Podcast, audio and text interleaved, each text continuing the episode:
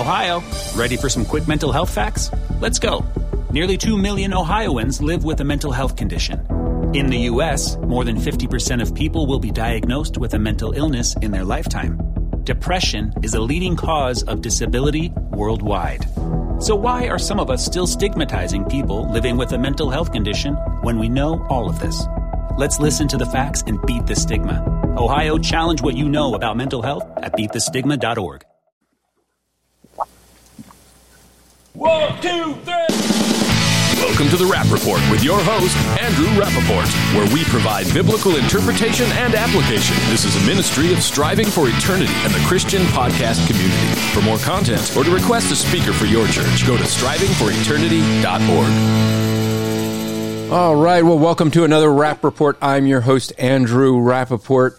And just a programming note I am not joined by my usual sidekick, but one that used to be here. Uh, Bud Ahlheim is going to be busy doing some other things. He just got uh, overwhelmed with some work as as he started up not one, but yet we will be announcing soon a second podcast he's doing. So he is quite busy, and for that reason, we brought in an older. Well, not ne- not necessarily older in that older. sense, but older in the sense that you used to be a, a, a, a co-host years ago. Uh, Pastor Jim Osman from Kootenai Community Church. Welcome back. Thanks, Andrew. Thanks for having me. We, we should say that I have learned how to say Kootenai. Because yeah, you have. You're doing well. It took you a while, but you're doing well. when you had your very first conference at the church, when you got your building, you invited me to speak, and I had a, a little bit of difficulty saying that word. Shall we yeah. say? Yeah, yeah. it's it's it's spelled odd. Yeah, I think I think you ended up coming up with a, a list of all the ways I mispronounced it, but I got it down. Uh, but you pastor up there, uh, folks that may not remember Jim. Uh, Jim, Jim. The thing that I love about Jim is the fact that he has been a member of a total of one church, and you and you didn't. You kind of grew up, but not really. It wasn't like you were were raised in that church, right? You got saved and started going to that church as a young yeah, man. Yeah, I got saved as a result of the ministry of this church. Actually, when I was 15 years old, I started attending when I was around 12 or 13 or so, and there was a family that lived down the street from us that had invited us to this church. So my sister and I started coming here at youth group at Sunday school, and eventually um, went to a Bible camp about 20 minutes south of town here, and uh, that's where the Lord saved me. And then I came back and continued on in youth group and ended up becoming a member and going to Bible college and then coming back and serving here with my wife. And then they eventually asked me to take over as pastor. So I got saved as a result of the ministry of this church and have been here ever since. And for folks that don't know, one of, one of uh, the the oh man, can I actually admit this live, uh, like online? But one of, one of my favorite books. Oh, that's hard to say, Jim. I mean, I've had this record when, when I've interviewed you for your, all your books. I, I, I never admit that I've read them. if you've read the dust the dust cover, if you've read the cover, then you're pretty close. Yeah, but uh, your latest book, God Doesn't Whisper.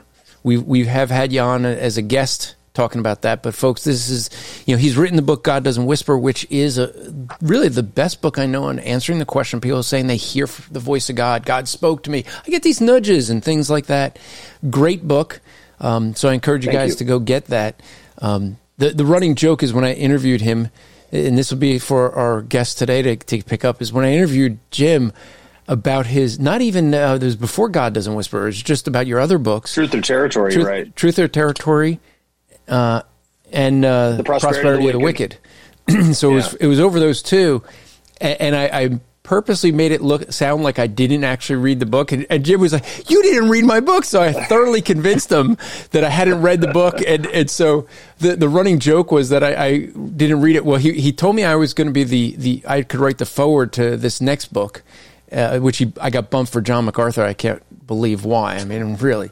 But uh, the the thing that was funny about it was, you know, we had as a joke we when we were doing the website, there was a little while where we the the you know, the guy that does his website said, "Hey, I need. Can you write, you know, a recommendation for book?" Sure, uh, but I didn't get to it in enough time, so you put something up in place of it. And it just said, you know, the best book I never read or something like that, just as a placeholder for for where I would put it. and so, uh, so yeah, so so I, then I interviewed him for for God Doesn't Whisper, and he goes, "Man, you really seem to know the book for a guy that never read it." so so yeah. So I, I, I you know now that I've admitted it's my favorite, but I, I haven't actually admitted that I read it. I just admitted that it was my favorite. Maybe Yeah, I just like the cover. cover. Yeah, your my favorite cover. you- There we go. Read. Oh, because there's John MacArthur on it. But speaking of books, uh, our guest today, Bodie Hodge, is has written just a few books or involved in just a few books. Uh, so, Bodie, welcome to the Rap Report. hey, it's great to be on the show. You've been involved in Answers in Genesis. You've been involved in a lot of writing. So, for folks who don't know Bodie much about you, because you're kind of y- your name is like on a lot of books there at Answers in Genesis. Uh, I know when I go to the bookstore and just go through, it's like I think your name's on all of them. Actually, it could be. It's either It- it you or feels like Ken Ham. I don't know, or you and Ken Ham on most of them. Yeah. But uh, just give folks a, a little bit of a background of who you are, what you do there at Answers in Genesis, and and just so, and then we'll Yeah. get into some of the the works that you've done. Yeah, absolutely. Uh, you know, I've got a bachelor's and a master's degree in mechanical engineering, and I actually specialize in material science.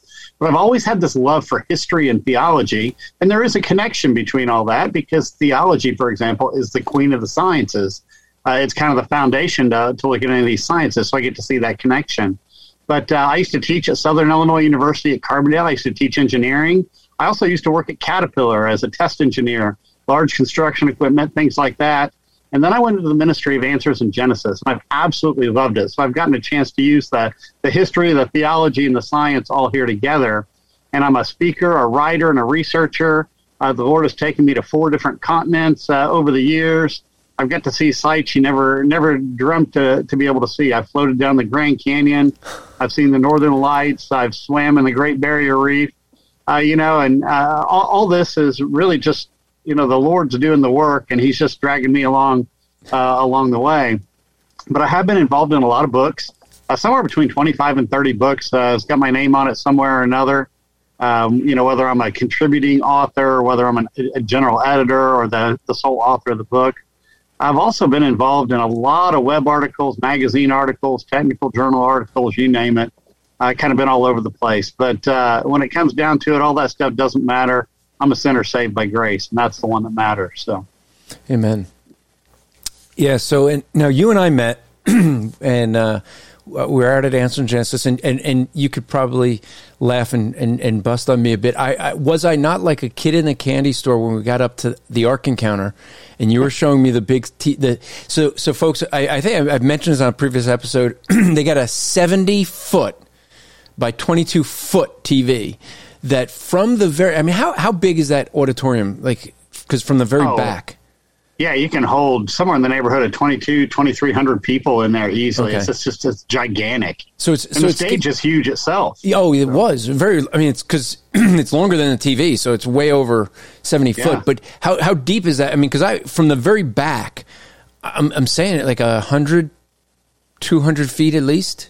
Would you oh, think? my, I can't even remember the actual dimensions Yeah. on it, but, But it there- there's so much space up there. We, we could play a small game of basketball. Yeah, uh, I mean- a problem up on the stage. that TV was was so. Bro- I mean, it was it was like high def from Yeah. a huge distance back, and I was like so excited to like go up there. And you get up there, you you you showed me like it's all just a bunch of LEDs. Just in- There, in- there, there are a whole bunch of smaller TVs put together to make a gigantic screen. The whole back of the stage is the screen. yeah, And there's so much we can do with it. It, it really is amazing. So. it was. So I was sitting there like a little kid, going like, "Oh, this is so neat."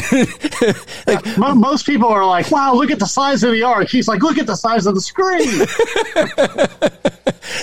Yeah, I mean, well, most people probably get up on the stage and look at like look out at the audience to see how how many people it holds or how big it. I'm like, I was okay. I'm nerdy. most people would be looking at the at the audience. I'm looking at a TV, going getting excited about that. Yeah. but we we met there and uh, we started talking and found a whole lot of topics. You, you and I have written on some of the same topics, things like world religions, Yeah. things like reliability of scripture, and, and we want to. You know, you've written on all, all things of dinosaurs, Tower of Babel, um, contradictions in the Bible. Um, I'm trying to think of some of the others. Um, yeah, any, anything flood- from Genesis 1 to 11. you know, I've been in and out of that up and down. Old books on the fall of Satan, uh, flood of evidence, and uh, you name it. Kids' books, teens' books, uh, answers books. So let's let's zoom in on one series of books you've done, which is, you know, you've done you've done two series that are close to my my heart in a sense of one being on the world religions, one because we've written on the same thing. A, a second one that you've you spent a good amount of time writing on a series called "How Do We Know the Bible Is True." Basically, how can mm-hmm. we trust the Bible? Um, you, yeah. I mean, sort of with that, you've done some you know things on on contradictions in the Bible, but mm-hmm. let's delve into this question because of the fact that as, as someone who does a lot of evangelism, I know this is the number one issue when you evangelize that people are going to raise. I, I'm not a prophet, not the son of a prophet, but whenever I train people and teach people to do evangelism, I will tell them that, that you will be asked in one way or another, can you trust the Bible? This question comes up over and over and over again. And a lot of people don't know that there's answers. They don't know how to defend it. So let's right. dig into that. First off, you have several volumes with this. What are each of the volumes trying to cover? Well, just as a big picture, we're trying to hit a lot of the apologetic subjects, what we call general apologetics. Anything from how do we know the Bible is true? How do you interpret the scripture? What about the resurrection? What about miracles? Is the Old Testament uh, trustworthy and New Testament trustworthy? Um, you know, these are the types of things that we're dealing with in this How Do We Know the Bible's True series. We have two volumes in it, volume one and volume two, and uh, they're just amazing books. I've actually got them sitting here. Let me hold them up so people can see what they kind of look like, and uh, hopefully uh, people can can kind of see that. Um, yeah. I know sometimes things flip backwards and so forth. No, it gives an idea. What, and I'll put links. I'll put links in the show notes for folks for yeah. those as well. But uh, these are, are wonderful books. They're multi-author. We actually had a number of different people who are experts in those areas write those particular chapters. And uh, you know, me as a general editor, you know, I got a chance to go through all of them. Uh, same with Ken Ham, and then at the same time, we're authors on certain ones as well. So it was really nice to be able to dive into this and uh, work, with some really good people uh, to uh, get some pretty good subject material out there. So, why do you think? I mean, I gave the reason why I think this is so important. Why do you think this subject is so important for Christians today? Well, there's a couple of things. First, I totally agree with you. When you're out there witnessing and talking to people, uh, this is one of the issues that come up. How, how do you know the Bible's true? Uh, because that that actually is how you view God. That's how you're going to view the nature of who Christ is. Uh, it all depends on their view of Scripture, of course. Um, another aspect is the issue of authority we're in a culture where people have largely rejected the Bible as the authority. And as a result of that, by default, man's ideas are then elevated to supersede God and his word. And so by default, that's the religion of humanism. So this subject actually relates uh, to the religion subject here because all other religions, one way or another, are humanistic because they've elevated man's ideas to supersede God's to take people away from God and his word, whether it's Islam, Hinduism, atheism, you name it, all these different religions. But uh, particularly in the Western world, the secular forms of humanism are what are dominating, and what and in that mindset, the Bible's automatically thrown out. They've already they've already tossed it out. So when we're witnessing to people, of course, yeah, we have to deal with the subject of how do we know the Bible's true, but also a lot of those other general apologetics questions. Um, they're all interrelated right there, and that's why it's so important because it's the face-to-face evangelism. You need to know how to answer these questions. So, I mean, the, the main question of the book how do we how do we know the Bible is true? Let's dig into that. Yeah, boy, I love that subject. In fact, that's a that's a pretty deep subject. Sometimes people don't realize how deep it really is. Um, you know, I love talking to say atheists on this, or even people who are Hindu. Um, uh, you know, for just because I understand their worldviews, I understand their religion. So when they come up and they ask the question, "How do we know the Bible is true?" They've they've automatically assumed a few things. They've assumed truth exists they assume knowledge exists, and they assume that we're made uh, in such a way that we can actually understand truth and knowledge. So, just to ask the question, I want people to realize the Bible has to be true. Now, why do I compare that to, say, an atheistic worldview? An atheist, they are by definition materialistic. They're not out there saying maybe there's no God. They're saying there is no God. They're being absolute with that. And uh, their religion is actually built on what's called materialism. The only things that exist are the material universe matter, energy, uh, things like that. So they have no spiritual realm, they have no God in their worldview. But when you think about that and take that religion just a little bit further, if everything is material, well, then all of a sudden truth can't exist, knowledge can't exist, logic can't exist, because in their own worldview, those things are not material. So in their own worldview, they can't even ask the question. So if atheism's true, they can't ask the question, they can't get an answer. They a lot of times an atheist doesn't realize that. So what they have to do just to ask the question, well, how do you know the Bible is true? They have to give up their religion, stand on the Bible's truthfulness, uh, because truth comes out of a biblical worldview. We're made in the image of a truthful God. Uh, we can understand uh, knowledge. God is all knowing. Uh, we're finite in our knowledge. But the thing is, they have to stand on the Bible just to ask the question, which is a great way to refute their religion on it. Same sort of thing uh, happens with Hinduism. In Hinduism, all is one. Everything is spirit. The material doesn't exist. Um, this is the doctrine of Maya. So, you know, all the physical stuff doesn't really exist. And I know that might scare people's brains, but New Age, um, uh, Taoism, all these uh, are, are just rehashes of these Eastern religions. And in those religions, if all is one, well, that means that truth and falsity are one and the same. Knowledge and, ha- and having no knowledge are one and the same. So you can't even ask the question in a religion that's, that's an Eastern religion. So they, they actually start to undercut themselves. Now, to bring that back then, how do we know the Bible's true? Well, the Bible has to be true. God has to be the truth in order to even ask the question. And a lot of times we don't think of it that way. Now, we have a lot of confirmations that the Bible's true, and we can see that in a lot of different areas. But I like to hit the philosophical part first, uh, just to get people's brains going uh, right right off the bat here. And and for folks who are not familiar with certain terminology, what you're what you're actually defining is a, a type of apologetics called presuppositional apologetics. Yeah, and, and I this, really am. Yeah, and this is something I think a lot of people are confused with with answers in Genesis. I, I've mm-hmm. noticed this over the years, and most people think that Answers in Genesis is an evidential apologetic organization. But mm-hmm. listen to the the arguments made. I remember the debate that Ken Ham had with Bill Nye, and it's like that. He what was he doing? Making a presuppositional argument. Yeah. And I think that a lot of people are confused with answers in Genesis in that way. I had a years ago. We had Chinese mission um, people, students at universities that were going to be Chinese missionaries in China, and what they were doing in that is they were using uh, it was an exchange student program. So they would go there with the purpose of, of being an exchange exchange students for a summer to do this leadership program with Chinese students. They lived with the, the students. It was like this, you know, future leaders. They, they want to get to, to learn Americanism. So they they would talk about what Amer- it's like in America.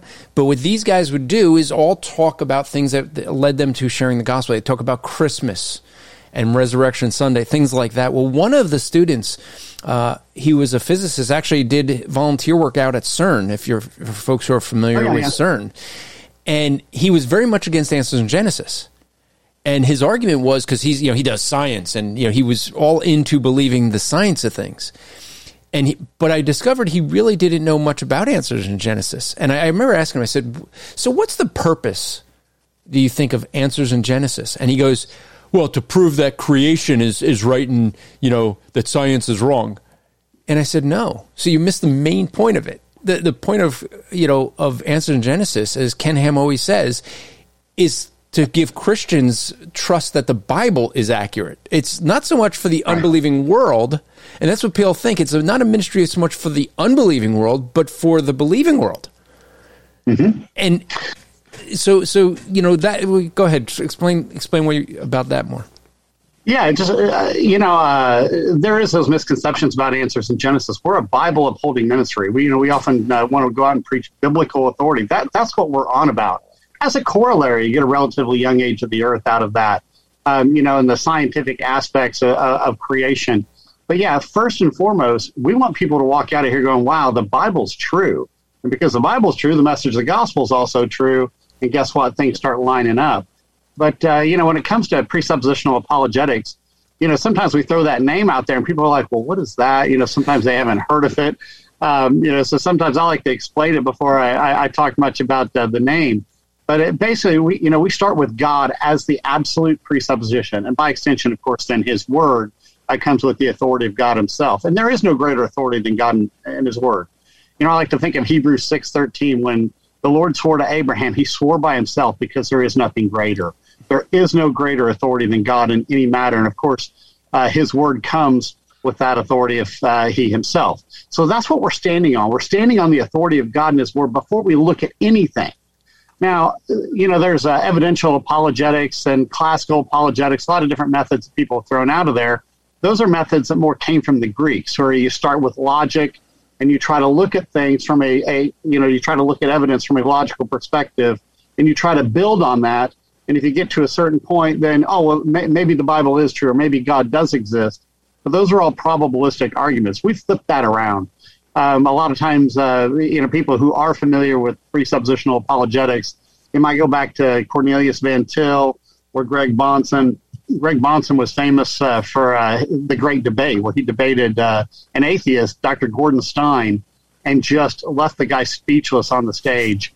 And uh, you know, he pulled the rug out from under him, you know, because this atheist he couldn't account for logic in his own worldview um, you know, which is pretty powerful. So l- let me clarify a couple of misconceptions here, though. You know, with presuppositional apologetics, we do use evidence.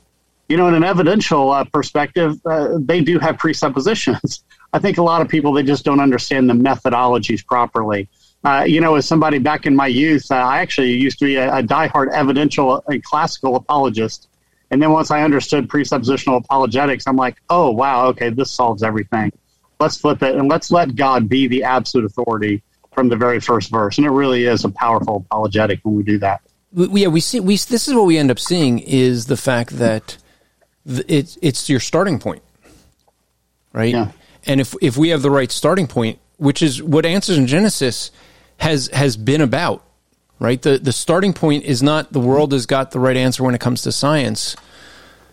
It's that the Bible has the right answer right. for to start with for everything. And yeah, yeah isn't the uh, isn't the catchphrase defending the authority of Scripture from the very first verse? Yeah, the very first verse is uh, in the beginning God. Then that's where you begin. That's where Scripture begins. That's where we begin, and that's where our apologetics must begin. That's right, and and all this different uh, scientific aspects or uh, the the different arguments that we make, whether it's general apologetics and so forth, those are nothing but a confirmation yeah. of we ex- what we expect to find in Scripture. And I, you know that's why I like to use that terminology when we look at chemistry or, or biology or physics. You know, these are a great confirmation of Scripture. The secular world, because they're not standing on the uh, authority of God's word, sometimes they can do some good science, but sometimes their conclusions and things can go go way off the mark, and sometimes they don't understand why. So, you know, the way we do it, starting with the Bible, looking at science, uh, things actually make a lot of sense. Let's look at disciplines. Yeah, I, I was, just, just going to say, yeah, go ahead. All those disciplines, archaeology, science, whatever it is, logic, yeah. reason, uh, those are just those disciplines only make sense in a theistic worldview. That, that's right. Um, you know, just look at biology. One of the few laws in biology is the law of biogenesis. It states that life comes from life, not non-life.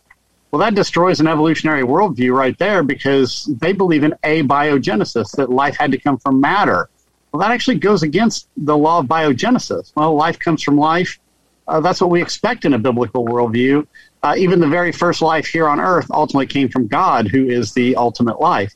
So even that law of biogenesis is a great confirmation of what we read in Scripture. Second law of thermodynamics. I know I'm. I don't. Hopefully, I'm not scaring everybody. You probably have a lot of theological no. people out here. Get get a science guy on here. But uh, second law of thermodynamics, you know, teaches that things in a closed system go from an ordered state to a disordered state. Well, look at the universe as a whole. Where did the order come from in the first place? Um, the only way that could possibly occur is by by God's hand. You know, in the secular world, they want to say, well, it, it popped into existence from nothing. There was no time, no nothing. It popped into existence. It was almost infinitely dense and almost infinitely hot um, and then it's been degrading ever since then. That's all just conjecture. That's just arbitrary storytelling. Uh, when you look at it, uh, according to their view, if you look closely, you cannot get uh, the order in the universe. There's just no sense uh, within their own worldview. So that's a great confirmation of the Bible. But see, when we look at these different laws over and over again, when you have a proper understanding of it, they're a great confirmation of Scripture. Yeah, and I think the other thing that you end up seeing is that if you don't start with the Bible, and I, I know I've heard Ken Ham say this not exactly this way, but if you don't start with the Bible, right, you start with evidence. Someone else is going to have different evidence, mm-hmm. right? The the Bible's the answer, and and that's yeah. what makes it so important to say, well, can we trust it? Because if if we can't trust the Bible, and yet we're saying that's the standard, what does that end up doing with everything that we're going to hold to and believe? Yeah, yeah, the Bible's got to be that standard. Um, you know, eh, just when I was involved in that World Religions and Cults book series, it's interesting. I would see this in, in every other religion. They want to look at something, but they want to start with their own ideas to look at it. Whether it's humanism, whether it's Hinduism, you know, they're appealing to people. You know, in an atheistic worldview or humanistic worldviews, you know, they're appealing to people like Charles Lyell or Charles Darwin and their viewpoints on different things. You look at Hinduism, they're appealing to ancient sages. You look at different cults; they're appealing to a particular person. Uh, even uh, you know different uh, uh, religions like Buddhism and Confucianism, you're appealing to a particular person, and in every case, they've taken people away from God and His Word. And guess what? All those religions run into massive numbers of problems. It all comes down to authority. Either God is the ultimate authority, or man is the ultimate authority. And so that's where it comes down to. Now, that actually relates to a fallacy. I love logic. I've written a lot on logic as well. And uh, there's a fallacy in logic called a faulty appeal to authority. Let me kind of explain that. Let, let, let's say you got some sort of a medical problem. You can go to a doctor who is an expert on that particular medical problem. They spent 20 years researching it, they got their degree specializing in that. Or you can go to a kindergartner and say, "What's my uh, uh, what's my assessment?" You know, the kindergartner, "Hey, go have some M and M's and and you'll be all right tomorrow. um, you see, that would be a faulty appeal to authority because the kindergartner has no authority next to that doctor. When it comes to every other subject, the greatest authority in every single matter is God.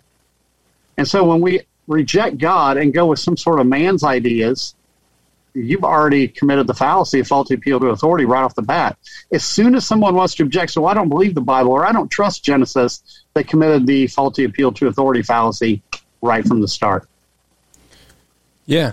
Well, most people don't understand logic and fallacies to start, but yeah.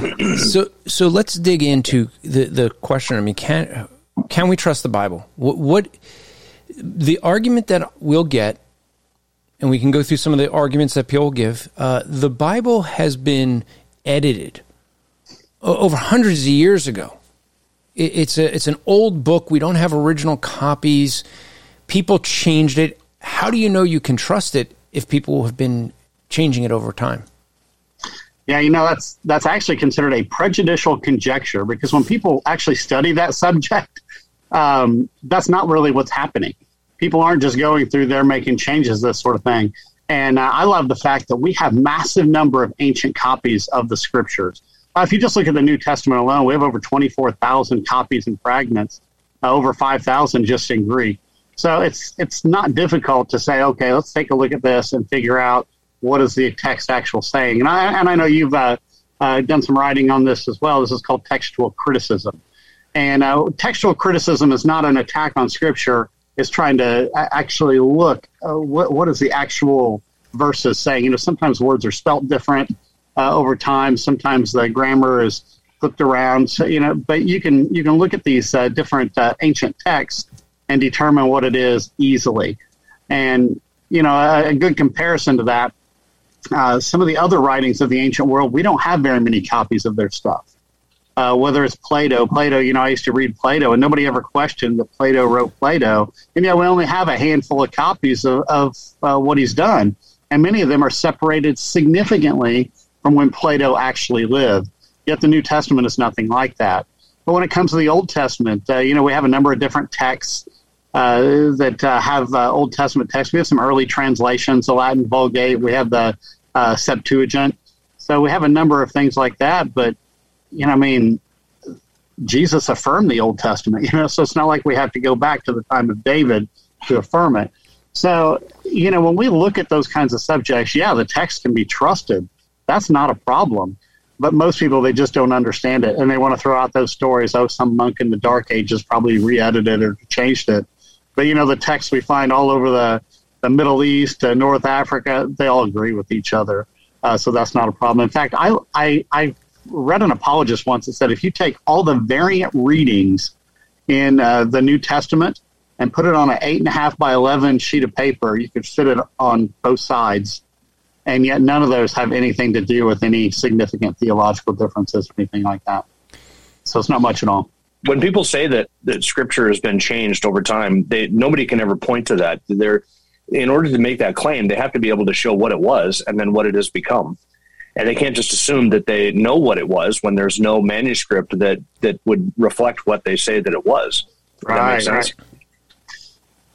Yeah, we deal a lot with that uh, with regards to Islam. You know, they want to call these conflicts uh, when there's a variant, but you know, in their their same Quran, I mean, you see the same sort of variants. Um, I know they destroyed a lot of early ones, you know, back in the early days, you know, because they had some of those variants. But um, you know, there's there's those types of issues. But just because you read a variant doesn't mean it's a conflict, and so we have to be very careful of, of those types of claims that people make too. So. Yeah, when they when they make this when they say the word conflict, are they talking about a contradiction? Are they saying that that's a contradiction? Yeah, I, I think that's what they're trying to imply when they see yeah. a variant. you know like oh well this word is spelt a little bit different. Um, that's Uh, it's not a conflict at all. It's not a yeah. contradiction by any means. It's you know there's nothing wrong with that sort of thing. So, and that's actually yeah. an interesting subject with Islam because most of them. It's amazing with Islam. We were t- you were talking logic I, I tell this when I teach on evangelizing to, to different groups like Muslims.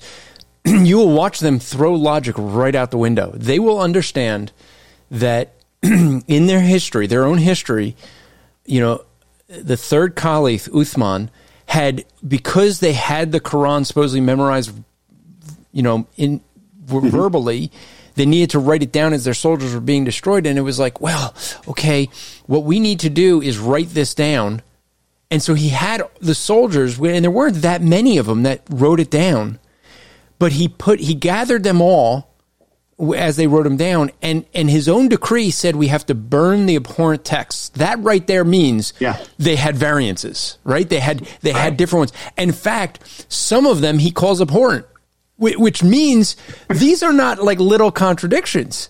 And so I right. like to bring that up. And one of the things, um, th- there's a guy in, in the UK, what he actually did was take all the Qurans in Arabic in yeah. different regions and shows that there's, there's variances today in, in the Quran. But when you when you start that way, you can control the text and say, okay, we only have one. But we right. we know from their own history that there's those, and if they're abhorrent, it must have affected. It, I'm assuming calling it abhorrent affected doctrine, and that's why he would want to burn them. But you look at the New Testament or you look at the Bible and you realize that when you look at these and say, okay, which ones are meaningful changes? Mm-hmm. So you, you mentioned spelling mistakes. That's not meaningful. We can get back to the original. So we look at whether it's meaningful and viable, whether we can get back to the original. And so spelling mistakes, punctuation, which there was no punctuation in the original, that's 75% of them. Eh, there's only 1% in the category where it's a meaningful change and we can't get back to the original. Those are the ones, like you were saying, you could put on two pieces of paper. And yeah. it doesn't affect a single doctrine. We wouldn't call any of it abhorrent. I mean, it's things like was Jesus right. a carpenter or the son of a carpenter? Well, the meaning does change there. We can't mm-hmm. get back to the original, but big deal. Like, right. does, does that affect any doctrine? right. And a lot of times, you know, if your dad's a carpenter, you're a carpenter too. so they might. So they could both be uh, true. Know, right. Yes. Uh, you know, so it, it, doesn't really affect it one way or another. You know, I know uh, when, when dealing with a lot of these different world religions, you know, Islam is probably one of the biggest ones people want to throw up. Say, well, they've got an equal and opposite book. They say, you know, why, why, the Bible next, you know, compared to the Quran? Or, you know, sometimes people want to say that about Jehovah's Witnesses. Well, they got their scriptures, or Mormons, they got their scriptures um, you know, the problem with you know people trying to bring those up is Mormons, Jehovah's Witnesses, Muslims. They all generally agree that the Bible is true, and that surprises a lot of people. Uh, in in the Quran, a number of times it says that the Bible is true. You know, I've got whole lists of the verses that say it. Uh, repeatedly, it affirms that the Bible is true, but then it goes about to contradict the Bible. Well, all of a sudden, that actually puts their religion into a problem when they say that the Bible is true, but then they deviate from it. Uh, you know, in the Quran, it says that no one can uh, change the word of God, you know, which means the Bible shouldn't have been able to change. And yet here they are arguing that the Bible's verses have changed. Yet at the same time in the Quran, it says that its verses have changed.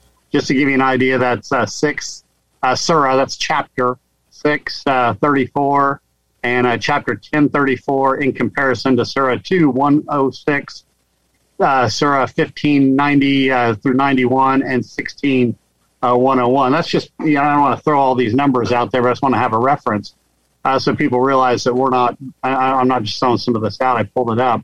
But other little things, you know, uh, uh, the Quran claims that the, the triune Christian God is actually three different gods the Father, Mother, and the Son. And that, I mean, no Christian holds to anything like that. It's Father, Son, and Holy Spirit. Uh, but they say that two different times in Surah 5, uh, 73 through 75, and in 116. So, uh, you know, we see that uh, uh, a, a, number of different times. And these things kind of surprise people because they want to say these are equal and opposite, but they're really not. They're affirming that the Bible's true, but then they're the ones that are making the contradiction and, and, and the deviations. Yeah, I, I remember I was debating Joshua Evans, and I brought up that exact issue that you you mentioned. And oh. when I brought up the Trinity and said the Father, the Mother, and the Son, I, there were a lot of heads going like this until Joshua Evans, who grew up in a Christian home, knew the, what the Trinity actually is. And he's like, no, no, no, no, no, we don't believe that. And all these heads went from up and down to no. it was amazing how they just followed the lead. and I, I always yeah. wished that I had the video like on them so that yeah. I could show because they, the, most of those in the audience didn't know the Bible. And this is the thing yeah. that I end up finding with Muslims is I will ask, I, I, was in New York City, and uh, a guy that that you may know of, but uh, Anthony Silvestro, who who I do a ministry with, we were in New York, and he he like he saw this family of Muslims, and he goes, "Hey, yeah, that my, my friend over there, he'll Andrew, raise your hand, he'll talk to you." And so this this family came over. He just didn't want to deal with addressing Islam as he was doing open air evangelism. so this whole uh. family comes over, and they're telling me this guy he he is a he is a professor at a university, teaches PhD students. So he's not an unintelligent man. Right, but I watched him throw logic out the window over and over. And he goes, he said, yeah. well, you, I, he goes, I know, I understand Christianity. Well, you believe in three gods. And I said, no, we don't. No. And so literally we got 25 evangelists out there and I'm grabbing one after another. Just asking him, define the Trinity, define the Trinity. And after like six or seven people, he goes, okay, I get it. I get it. Right. And so this was the thing I ended up leaving him with was here's the thing. Have I misrepresented your religion at all? And he goes, No. I said, but over and over again, you've misrepresented ours.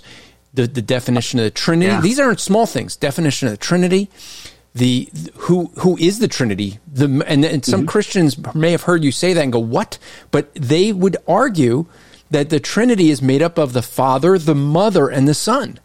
That mm-hmm. we believe Mary is God even even Catholics deny that, though they put her, they give her attributes of deity, and it, so you know I can understand why you know we would make the argument that they mm-hmm. actually put her up there, right?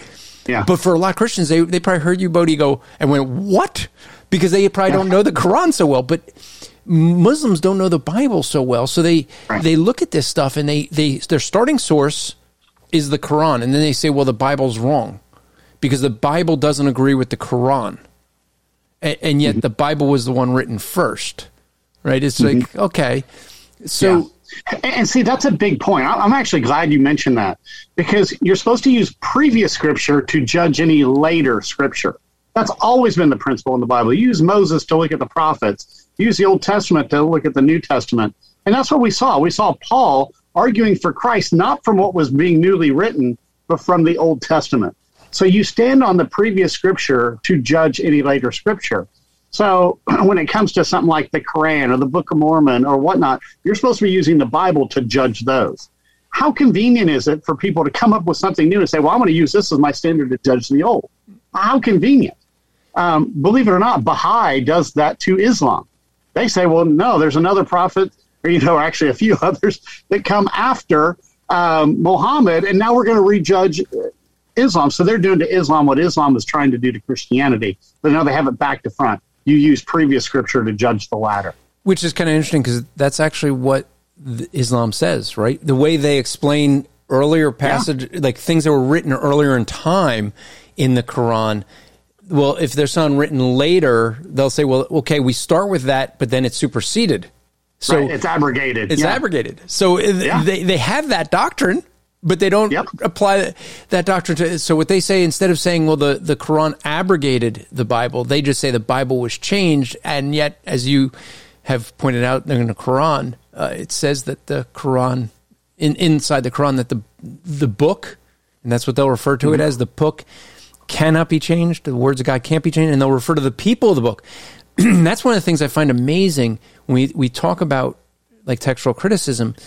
In Islam, they will say in the Quran that you can trust the people of the book, and that the book, the, the, you know, the Bible, The book, the is Bible, accurate. now, here's the thing: the Quran came about. Uh, Muhammad was in 700 AD, and so the the thing we could actually do in textual criticism is say, okay, in 700 AD, do we have copies of the Bible that would be in Muhammad's day?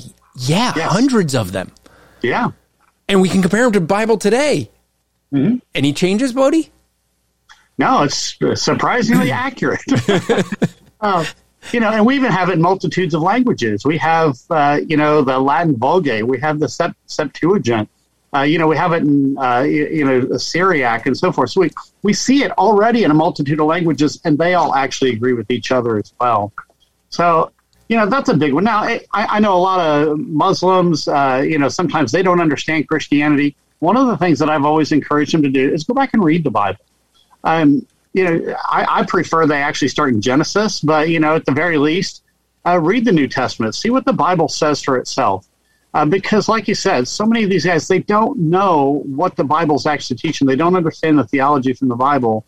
Just encourage them to go back and read it. The Bible, uh, uh, the Word of God, that is, never comes back void. So if we can get them get them into it, uh, that, that's a big encouragement. Yeah. So, so we, we answered the question of people say that it's been edited and been changed. Um, some people will say that the Bible's not reliable because it's so old. You know, therefore, you know, you you mentioned some of the the, the other writings. I mean, Right.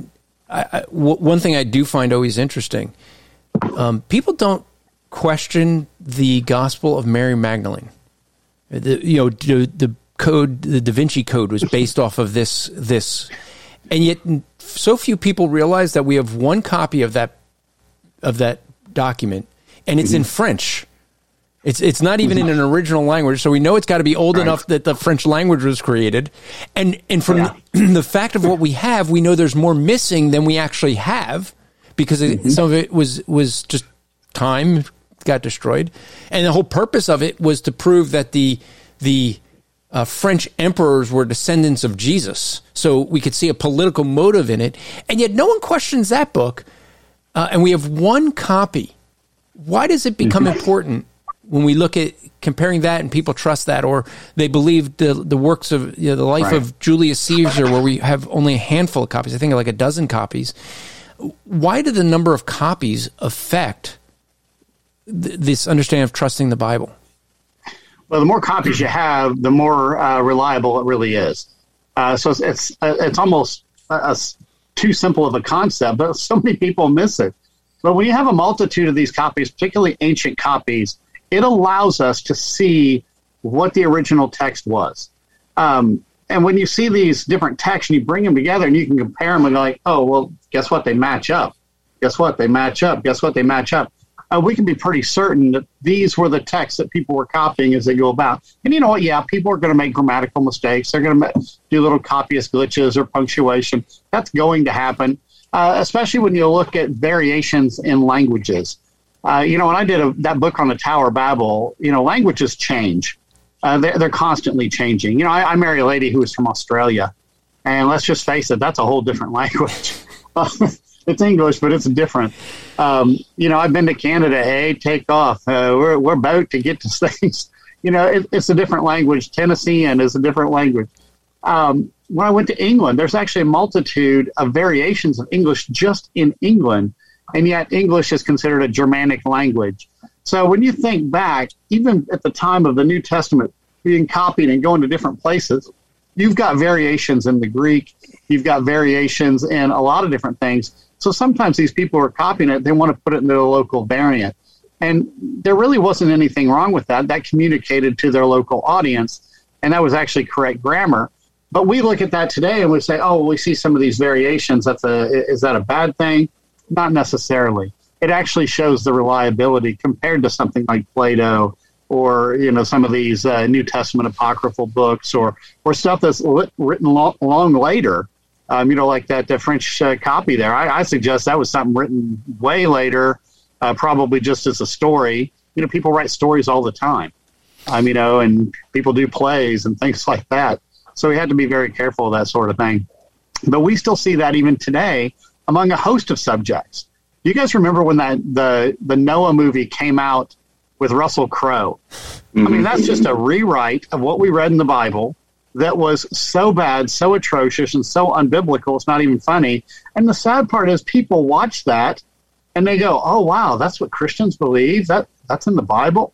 You see, I mean, people are doing that all the time and yet people don't question you know that script they don't question those types of things as much but when it comes to the bible they want to question it even though there is no doubt we've got the scriptural support for it there, there's someone who i know who actually believes that the mountain ranges are are basically uh, rock giants that died where do you get that? I've never heard any of that before the Noah movie. Hobbit. The movie The Hobbit. Oh, is that is where that came? Oh, okay, maybe. But don't know. You know, it's it's funny because you mentioned I, the Noah movie with Russell Crowe. I, I, actually, my wife and I, we didn't pay to watch it. We are cheap. We go to the library. I'm not going to give them money, but the library gives it for free. So we got it when it was out in the library. And I literally took notes. I wanted to see how many things they got right that were biblical.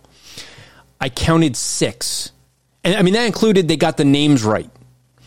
Yeah. It was a big ark. There was a flood. Yeah. I mean, I had to go that level. They couldn't even get the number of people that were on the ark right because they got no, that no, wrong. I mean, yeah. I was trying and I could only come up with like six things. That's well, how unbiblical it was. You know, here at Answers in Genesis, people are already asking us before the movie ever came out, what's the movie going to be like? Of course, we hadn't seen it. So we got a whole group of researchers. We grab our tablets and we all go there, right? I'm not kidding. Within the first minute, we're all looking at each other and we're writing so fast. We're like, there's so many things wrong with we can't we can't keep track of all of them. Uh, it really was that bad. Uh, See, I, I, took the easier route. Uh, probably because yeah. I heard of everyone else by the time I saw it. I said I just counted how many things I got right. It was a much easier way of doing it. Well, I, I kept thinking if they would have switched the names, uh, Noah, Shem, Ham, and Japheth, and put other names in there, no they one probably could have released it as an epic film, and nobody would have had any idea this had any inkling to do with the Bible. Yeah. Mm-hmm. You know, it's, it's interesting you talk about languages because, and I don't know if there's articles uh, that you guys have at Answers in Genesis on this, but I remember I, I, I take a lot of different courses when I would I would run, I would watch or listen to courses from great courses. Uh, again, I got my library to buy them all because they're very expensive. And then I took courses on all different types of, of, subjects. And one that I thought was fascinating at the time was a course that I took on languages. And they were explaining how you can actually watch how people move around the world by their language, how it morphs, how it changes.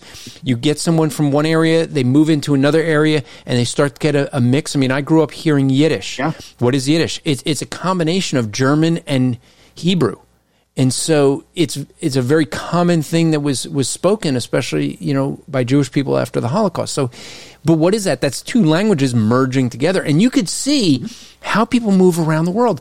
And the thing yeah. I thought was the most interesting thing with it was the professor explained that there are what they call proto languages, first languages. He said there was 12 to 13, and the reason there's a, a possibility is there's a click language where they just make clicking noises. Yeah. And so it's not speaking, it's clicking. But he argued it does have a grammar that defines a language. Some people don't define it as a language. So so 12 or 13. And here was the thing I thought so fascinating you got 12 or 13 proto languages, first languages that, that aren't from something else. All these other languages we have are combinations of other languages or morph- morphing languages. Mixings and yeah. And so you look at that and you go, well, where did those all begin? I mean, if evolution was true, would that mean that suddenly someone in China, you have a, a person who they, they all spoke one language or spoke no language is really what it have to be. And they spoke no language and migrated. And then different areas, they all just started speaking a language. I mean, to me, that was an argument I'd make uh, for the Tower of Babel that just blew people's minds on the streets because they never heard the argument. I always look for arguments people never heard of. No one knew anything about proto languages. And so I would start speaking about that. And, and I don't know any other, mm-hmm. I haven't seen any other Christians bring that up. I know you guys yeah, are working on a Tower of Babel over there at the, yeah. uh, at the Ark um, yeah, we do. We, have got researchers behind the scenes, but there have been a number of people that have done it and given lectures on it. Uh, even in that book, The Tower of Babel, I go through some of that and uh, you know give a little bit of history. You know, because there's certain root languages that come out of Babel, and then those root languages tend to change. Some of them have gone extinct, actually. Some of them we don't know exactly where they went and which languages they became, but others we can actually trace pretty well, uh, which is kind of a, a neat little aspect. You know, uh, one uh, root language was the language of Eber. That's Peleg's father. Uh, Eber became Eberu or Hebrew. That's where the Hebrew languages came from. And you have Arabic that came out of that. You got the Chaldean languages, East and West, that came out of it. Uh, Edomite, uh, Biblical Hebrew, even modern Hebrew, you know, they all have those roots that go back to that. So you see those variations in those languages. Uh, the Germanic language family actually goes back to uh, Noah's grandson, great grandson specifically, Ashkenaz, uh, who settled up in that particular region. And we still see a reflection of his name, Scandinavia or Saxon. So those names still reflect, but a lot of times people don't put those together because they don't realize where it came from. And, uh, you know, English is kind of a mixture language between German and the, the French Norman when the Normans conquered England and the two languages mixed. But uh, I don't want to scare everybody with that. But the, the point is, as we study languages and different linguists look at this sort of thing, it really does, I, I would say, provide good support. It's, it's a good confirmation, uh, if you will, of what we read in Scripture, particularly Genesis chapter 10 and the breakdown of these different languages. So, yeah, there are people doing that. Uh, and I know a lot of people who translate the Bible are some of the people behind the scenes, at least studying some of these languages uh, trying to get into these various languages uh, all around the world, especially some of the newer places. Now, I don't want to uh, scare people, but people are, are creative. They can come up with new languages. And we have a lot of new languages that have uh, been developed. There's just think of something like Morse code. That's essentially a type of language that's been created. Uh, Esperanto is a created or constructed language. And there are people out there nowadays speaking Klingon.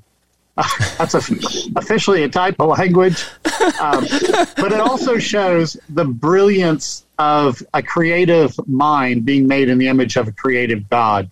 Uh, so, you know, I, I, see even that kind of stuff as a confirmation of, uh, of what we read in uh, the early pages of Genesis. Hey, Bodie. Yeah. Um, how many how many languages did you say all, all, the languages could go back to? When when Andrew talks about having twelve or thirteen root or original languages, what would we postulate was uh, actually split up at the Tower of Babel? How many would there have started with then? Yeah, well, I, I know we always have to be very careful of the secular world whenever they throw out some of their numbers, because out in the secular world, they have a motive to try to get it down to a single proto language, some yeah. sort of grunting type of thing that came out of Africa from some dumb brute. Um, but when you look at Genesis chapter 10, I would say that there's probably a minimum of somewhere between 70 and 78 uh, root languages. Like I said, some of those have disappeared, so we don't see those reflected today because they've been conquered, they've been assimilated so much that we've lost some of that. Um, so somewhere in that neighborhood. Now, I, I say a minimum number there because when you look at Genesis chapter 10 and it breaks down the descendants of uh, Shem, Ham, and Japheth, it gives you a listing of all these people that came out with new languages. And if you tally that up, you get a certain number there. Uh, some of them are cities that could have been named for a son, so there's a little questionability in there. Um, so that's why I say, you know, around 78ish or so. But at the same time, Shem's line doesn't it doesn't give you everyone in Shem's line. Uh, in Genesis chapter 11, when it re picks up Shem's line, you see that there were other sons and daughters in there, so there might have been some others there too.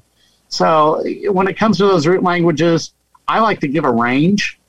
Uh, but at the same time, we always have to be very careful about what the secular world says. But I love the fact that the secular world, they're doing everything they can to get it down to one proto language, and they can't. You know, they stop at, you know, like the, the, the 12 or 14, and they're like, we just, there's just no way these languages come together because they're so incredibly different. You can't, you can't even make a case for it. Yeah, and, and, we're really dealing with a lot of presuppositions that go into numbering that as well. In the secular mm-hmm. world, their presuppositions would include that we have to or we can go back to one proto language. They're, they're mm-hmm. really not using anything as a guide other than the presupposition that man evolved from right. a primitive state and we all would have spoke the same language at some point, which right. you and I would agree that all of humanity spoke a common language at one point. But yeah. they want to eliminate the flood and the Tower of Babel. And so their presupposition is that we can get back to that original yeah. number. Our presupposition is that you can, that at one point there was an original language, but that there was an instantaneous explosion and languages were created out of thin air by, by God who confused the languages of humanity. Right. And, and notice how it all comes back together. You know, sometimes we miss this at Pentecost uh, by the power of the Holy Spirit. We got to see see those languages come back together, and it shocked people uh, in that yeah. day. So I think I think it'll give us a taste of what it's going to be like in heaven. Uh, you know, seeing all that come back together. So, so you you're hoping that eventually you'll be able to speak Australian. It, oh my! I don't know if I can ever master that one. So right after I got married, my wife yelled out the window, "Hey, uh, bring up the esky." What's an esky? So I literally went to the truck, grabbed everything out of it. I laid it out in the kitchen. I'm going to figure out what an esky is. And she walked right over and grabbed the cooler. Esky, Eskimo, cold. And I'm like, oh, I would never figure that one out. yeah, I mean, that's, uh, I, I, always tell a story. I had a friend of mine, he was, um, you know, he went down to South America to speak. And he, he said the phrase, you could take a hike which they didn't understand. They don't know hitchhiking. And he took his thumb, put it in the air, as we, we understand in America to hitchhike, you put your thumb in the air and you, you yeah. with your fingers closed and you just raise it up and down as if you, you know, for people to know, hey, I'm trying to hitch a ride. Yeah. I want to ride yeah. down the, down the road. And the guy, the translator is, was looking at the ground because he didn't know what take a hike means, but then heard an audible gasp. And he looked at the crowd and then looked at the speaker and the, the speaker's doing his hand signal. The guy takes his hand, puts it down, and and asks him, what does take a hike mean? So he explains it, then he translates. Well, the, my friend who was the speaker realized something happened and he asked him afterwards and basically in that country the way to pick up a prostitute is to put your hand in the air that oh. way. And so here the, the translator's silent because he doesn't know what take a hike means and this guy's doing this obscene gesture right? Oh and he doesn't know he doesn't know. But yeah. that actually happens with culture. And so when we look at the bible this is one of the things that people often do. We look at our culture and we read the Bible in our culture and try to mm-hmm. say, well, for example, you know, we, we talked earlier about Islam. One of the things many Muslims will say to me is the Bible never says that Jesus is God. There's nowhere where it says Jesus is God. And, and the way that they'll phrase it, and I had this with the debate with Joshua Evans, he says, nowhere in the Bible does Jesus say, I am God, worship me. And I sat there and I agreed, and which he's surprised. I said, that's, act, that's absolutely right. Nowhere in the Bible does it say that exact phrase. And nowhere in the Quran does it say, this is the Quran written by Muhammad, you know, from Muhammad, and it's from God. It does, that exact phrase doesn't exist either. Therefore, right. the Quran, we could throw it out, right? right? Yeah. How much is it that, how much does culture play into the reliability of the scriptures? Well, it, it, plays an immense, especially when you're reading the, the context of what's going on in different situations. Um, and I would say that a lot of people who claim that there are contradictions in the Bible uh, is probably because they a haven't read the context or they don't understand the actual situation that was going on back in that culture. You know, I mean, just just think of little things like you know Jesus has you know cast a legion out. This is a legion of demons that had inhabited someone. He casts them out into the pigs, and then they run over the cliff well, at that time, they're not supposed to be eating pigs anyway. you know, so somebody shouldn't be doing that in the first place. There go the pigs. Everybody was a bit upset, but hey, guess what? Uh, in the old covenant, you weren't uh, allowed to eat pigs. They were considered unclean. Swine was unclean. It wasn't until later on that Jesus declared all foods clean. Now you can eat the pigs. Jesus just got rid of the last of the unclean ones. Uh, uh but I don't know. He did it like that. But, uh, but sometimes people don't understand. Well, why did Jesus go out there and attack all those pigs? That's that's people's food. See, they're not understanding the culture, of the times, and so sometimes they run into some of those problems. But that's just one of many instances. there's so many things, especially you go all the way back to the time of Abraham, you know, that people don't understand those little intricacies. And so uh, they try to read it as though it was written here in the United States or in England, and, and they struggle uh, with some of those things. And that's why I like to encourage people go back uh, when they're reading the Bible, don't be afraid to dive into some of the old commentaries just to get a little bit better understanding of the situation uh, before they go off and try to make any attacks on the Bible. Yeah, you know what? I just recently, this past week, I was, uh, past week of when we are recording, uh, I was preaching through Mark 13 and came upon one that many people struggle with. And that's where Jesus seems, I mean, we say Jesus is God, so he's all knowing. And yet there's a passage where it seems like Jesus is saying he doesn't know something, that he doesn't know the day or the hour. Mm-hmm. Only the Father knows. And this is a thing where, there, I, and I've heard people explain this and say how, well, in his humanity, he doesn't know something, but in his deity, he does. Some try to try to split those two, which is a heresy. Some try to explain that he laid down his divine attributes, which becomes a problem as well. Some just say he he willingly just didn't exercise those attributes, which we do see him doing that at times, where the exercise of them, he still has them. But to say he doesn't know something, and I, I see people struggle with that. And I, I said to my congregation, the thing is, when I was, uh, when I first heard this preached, my pastor spent a lot of time trying to explain this, like 20 minutes trying to explain this. And I came up to him afterwards and said, Why didn't you just explain that as a Jewish idiom? And he was like, It is? And so I ended up realizing that I, I mean, I heard that growing up in a Jewish home. It's a reference to a marriage where the father would, basically, someone would get a house ready, get it together, and he doesn't know the day or the hour he's going to go get married. Only the father knows. And it's a phrase to, to say, you, you should have to live an expected lifestyle. Like any time is the, any moment is the moment. Which, if you look at the context, is exactly what yeah. that talks about. And so when you look at the culture and understand the time, and, so, and we don't always have things that help us with that, but mm-hmm. if we understand some of the idioms, it, it saves us from getting into where people will say, see, here's a, here's a contradiction in the Bible. Jesus is supposedly God and knows all things, but here he admits he doesn't.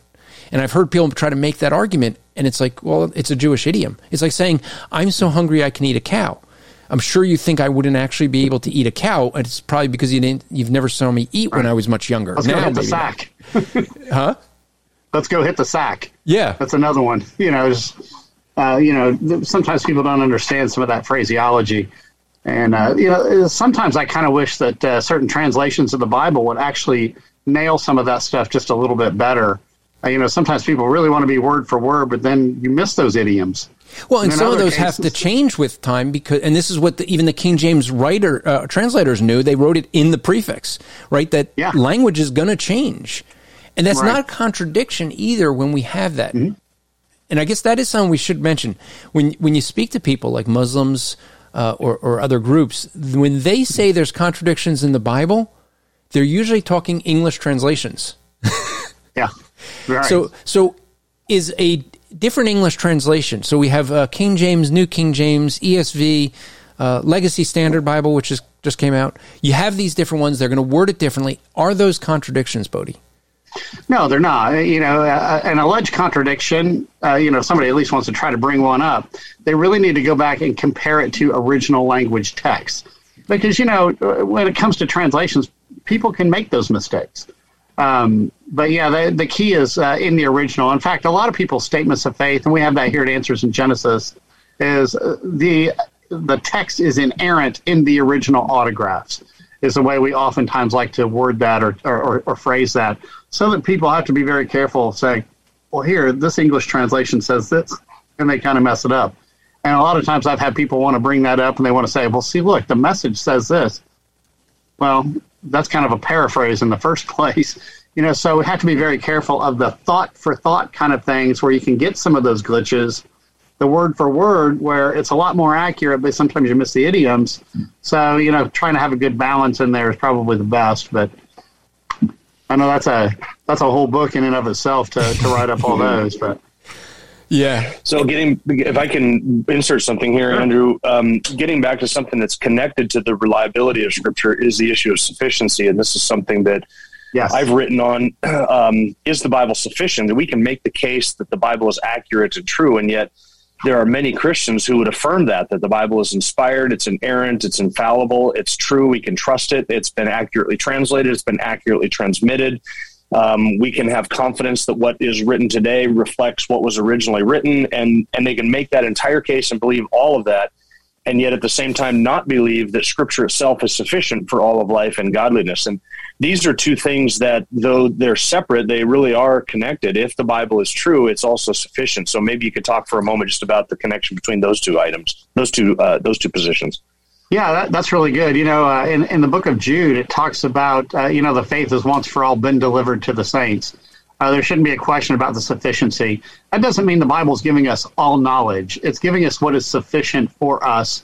Um, and at the same time, all scripture is uh, useful for correcting, rebuking, and so forth. So, you know, the, the Bible is sufficient. The 66 books uh, of the Bible, uh, that's, that's our, our standard right there. We don't need anything else. But that's where it gets interesting because a lot of the cults and a lot of groups that want to add something to the Bible or take something away from the Bible, that's where they're attacking. They're attacking the doctrine of sufficiency to say, okay, well, now let's add, say, the Book of Mormon or Doctrines and Covenants, or they want to add the Quran or whatever it might be. Uh, they're attacking the sufficiency of Scripture. But once again, use previous Scripture to judge the latter, and that's usually not a problem. Correct. Well, Bodie, how could folks get a hold of you if they want to learn more? I mean, obviously they could go to Answers in Genesis, and, and I have the link uh, from Answers in Genesis in the show notes. Uh, and they could see you've written quite a number of articles, quite a number of books. So they could they could just go.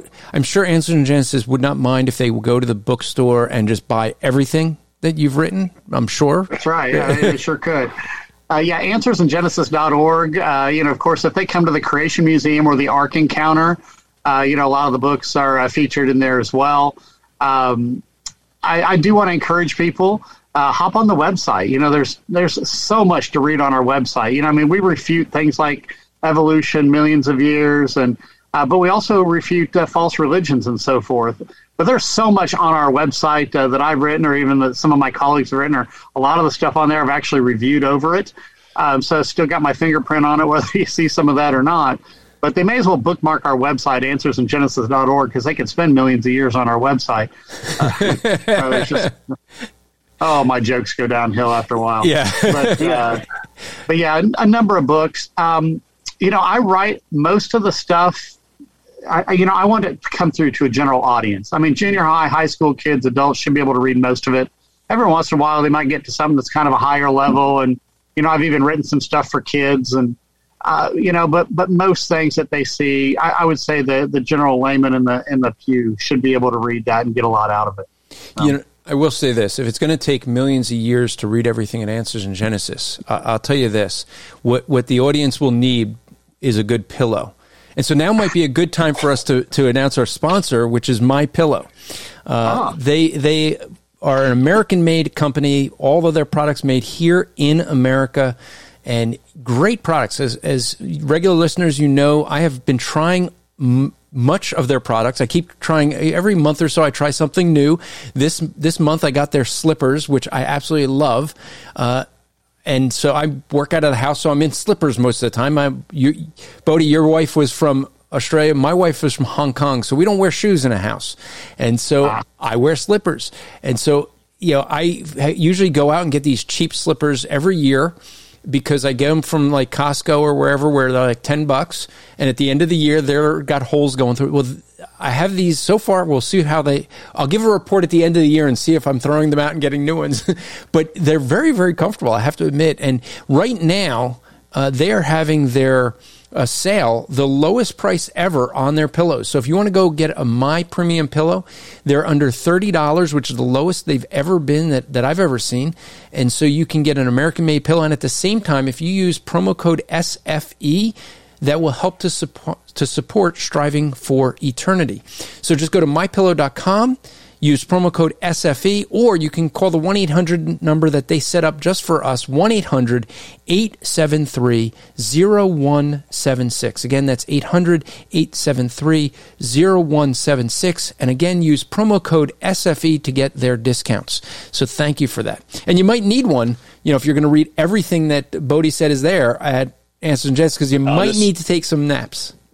Listen, this is a lie. I know you can go through everything on the website in seven literal 24 hour days. and you can even spend one of them resting. there's your there's your transition. The there's your transition to the pillow. Yeah, that would have been a uh, better one. See, you got it. See, and that's the whole thing. You know, we, we used to Jim in the old days. We'd play the spiritual transition game, which we haven't played in a while. Maybe we maybe yeah. we should play that with Bodie. So so Bodie, we're gonna let, let's before we end, we'll play a game and let me find if I still have the music for it. Here's the music. We'll, then we'll we'll transition into the transition game. It's time now to start the spiritual transition game. Okay, Bodie. So there's no pressure on you. All the pressure's on me. So what the the reason we started this game is because many people. Uh, think that the hardest thing in evangelism is is the swing from the natural world to the spiritual world. And mo- most Christians feel if I get into a spiritual conversation, I'm great. Then I can handle it. I know the Bible. But how do you get that conversation going? And people pray, Lord, please give me an opportunity.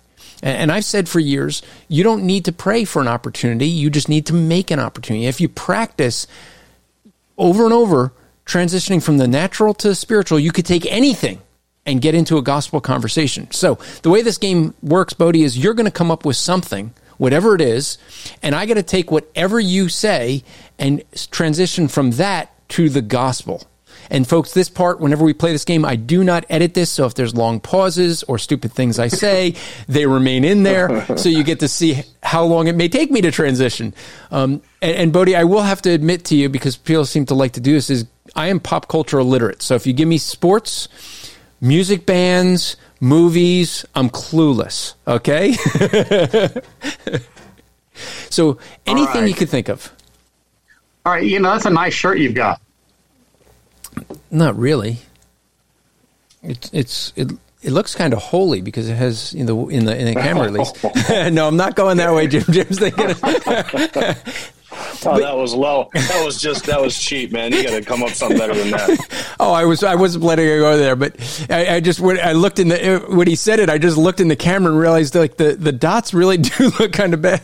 It, it's it's not as clear as the the uh, TV at Answers in Genesis at the Ark Encounter, but you know the thing we think about with clothes, I mean, why do we even wear clothes if you think about it, right? We we live in different cultures, different temperature, different areas where some places need more clothes, some people some areas need less, even different seasons, which is an amazing thing to think about that we have these seasons. If we didn't have all these seasons, we, we wouldn't survive. I mean, the earth is in this perfect rotation where we have the sun is a right distance from the earth to, to be able to have all this. The rotation is just right so we have different seasons so we can have the winter and the summer. And, and yet, even with that, we end up having to change the clothes we wear. But, you know, it wasn't actually that way in the beginning. In the very beginning, you didn't need that. You didn't need to have all the clothes because everything was a perfect temperature. And, and this is going way back. But what happened? Well, actually, the entire universe was affected by something that two people did when they broke the, the commands of God in the garden and ate of fruit, and the curse of sin came into the entire world. And, and God even says in Romans chapter 8 that He's going to restore the entire universe at some point. But here's the thing you and I are in a state where we are in that state where the effect of sin has affected you and I, and we both break God's law. And because of that, we we are accountable to Him. We are criminals in His sight. But God Himself came to earth, died on a cross that we could be set free and be forgiven of sin. So that's one way of going from my shirt to the gospel Sweet. without without talking about holiness there, Jim.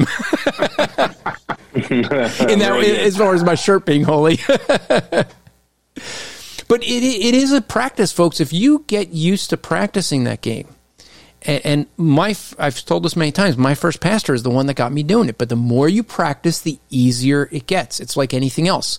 Practice makes permanent, not perfect. Uh, this is something you learn in martial arts, right? You practice incorrectly and you're going to do it incorrectly. But, but the more you practice, the better you're going to get. And you no longer have to say, Lord, please give me an opportunity to share the gospel. you can make that opportunity, even over a shirt someone mentions about you.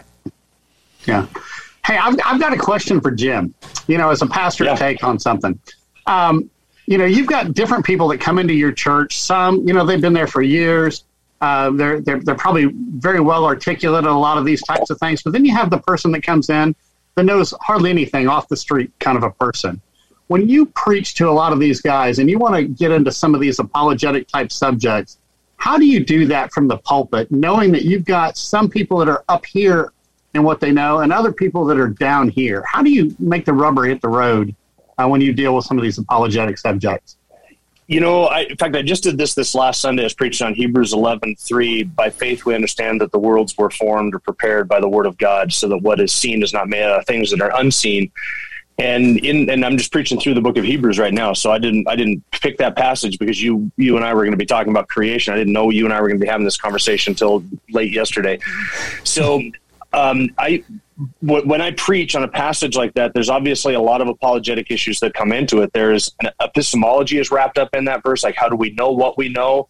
Um, mm-hmm. Are there things that we know by faith and things that we can know without faith? So the issue of epistemology is in there. Apologetics, I think that there's a presuppositional approach to apologetics in Hebrews 11, 3, that it is by faith and embracing what God says, beginning in the book of Genesis, that we are actually able to know that certain things happened and so there's that issue. And then of course there's just the issue of the nature of faith and, and how that ties into the context. And so uh, on sunday when i was addressing that issue I, I, talked a little bit about epistemology but i tried to make it very not pop culture but on a popular level something that everybody can understand. What, what do we mean by what, how, how we know what we know? What is epistemology? And uh, what is a, a, a presuppositional approach to apologetics? And then in dealing with some of the objections to the text i'm trying not just to give the the answer to those objections, but I'm trying to give the answer to those objections in a way that clicks with people so that um, when I say that by faith we understand that everything's created out of nothing, I would then say that the atheist or the evolutionist also believes that everything came from nothing, but they just believe that it came from nothing from no, by no one, and we believe that it came from nothing by someone. And of course, by faith we understand that there's a, a logical contradiction in their worldview. And sometimes I think you can just point out that what I try and do is point out that logical contradiction in a humorous, uh, sometimes straightforward, sometimes really, uh, um, yeah, just just a blunt way almost. And I think that, that that resonates with different people on different levels. There are going to be people there who, when I say that there's an epistemological view in this verse, they understand exactly what I mean. And then there are other people when I say epistemology just simply means how do I know what we know? And how do I justify what I know and how do I know that what I know I know I actually know? You know, I, I can I can put that down. I know. People are like, oh, okay, I understand what epistemology is. Then suddenly, and you just you're kind of putting it in a way that I think I, I try and shoot for every everything there. There are going to be kids there that aren't going to understand what I'm saying, but there are going to be adults there that don't understand what I'm saying on some levels. But I, I try and put hay on every level of that as I can throughout the message, so that everybody's walking away with something. I am aware that there are people there that are going to be coming in with with no concept of what I'm talking about or some of those issues that are tying in. And uh, you know, I'm trying to make sure that they're understanding how that what this text means. And sometimes I just putting it bluntly and simply, uh, I can do that. I'm I'm always aware that I've got people at various levels there. Gotcha. All right, thanks. And that, that's actually yeah. the sign, Jim, of what I would say of, of a, a good speaker, preacher, pastor, you know, son that my first pastor drilled into me as well is use the terms, use the big terms. It's don't be afraid of them, yeah. but you mm-hmm. must define them. And I think that's why, like right. at our school, uh, the you know, the Striving for Eternity Academy, we have people who are pastors who who watch take those courses, and then we have people that are in homeschooling that take them.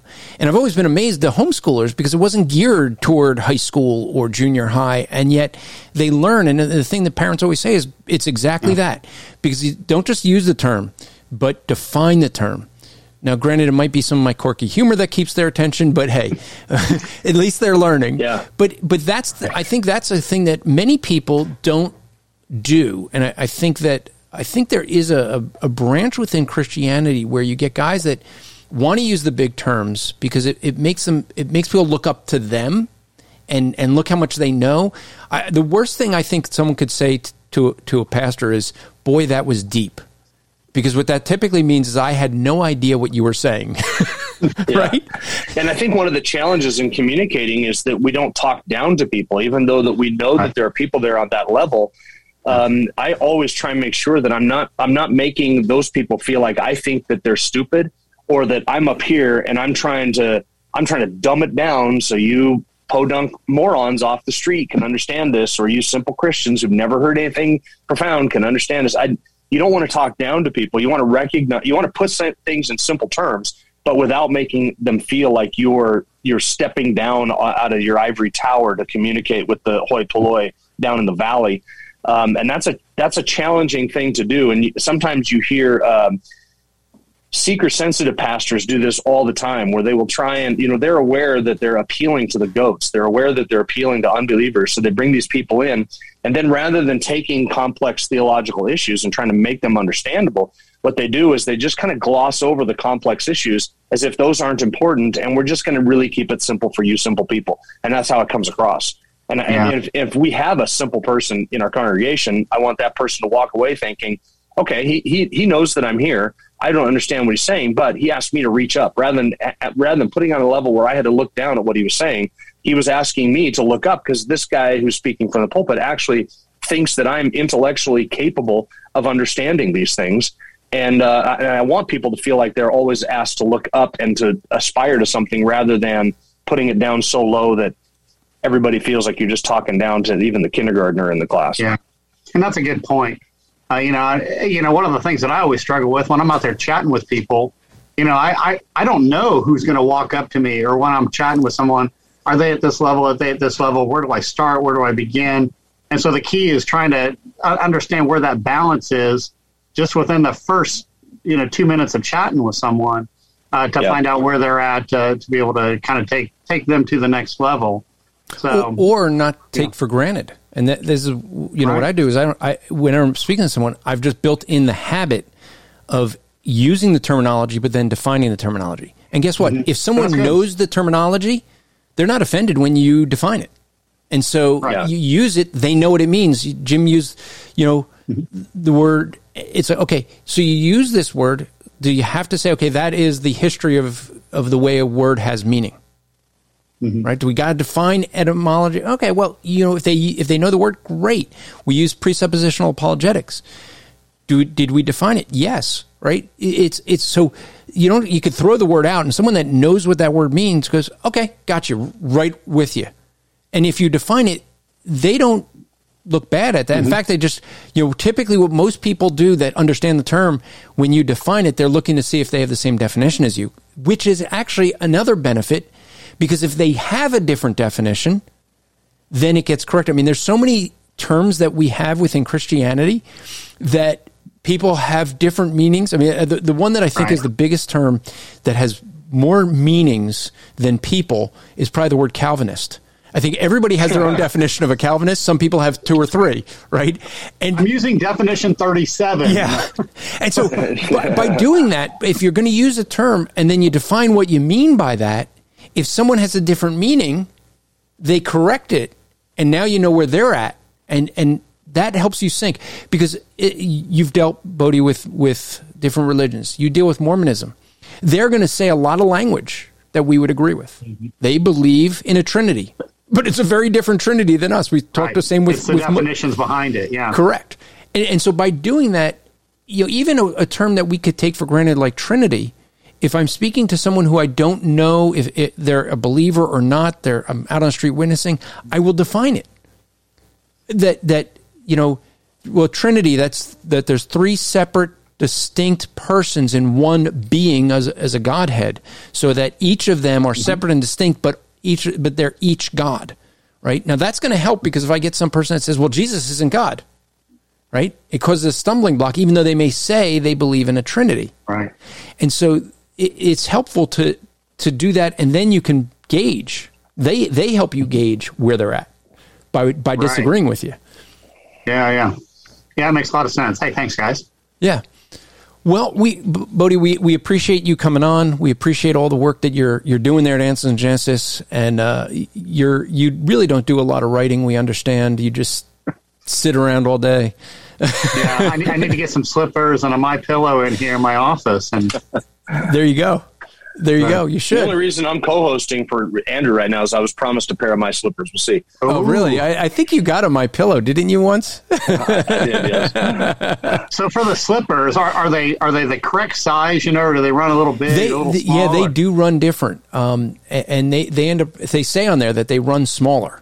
So if you do Okay. get those, you want to get them. Uh, uh, so we, I had tried to get them some time ago and realized these aren't going to fit me.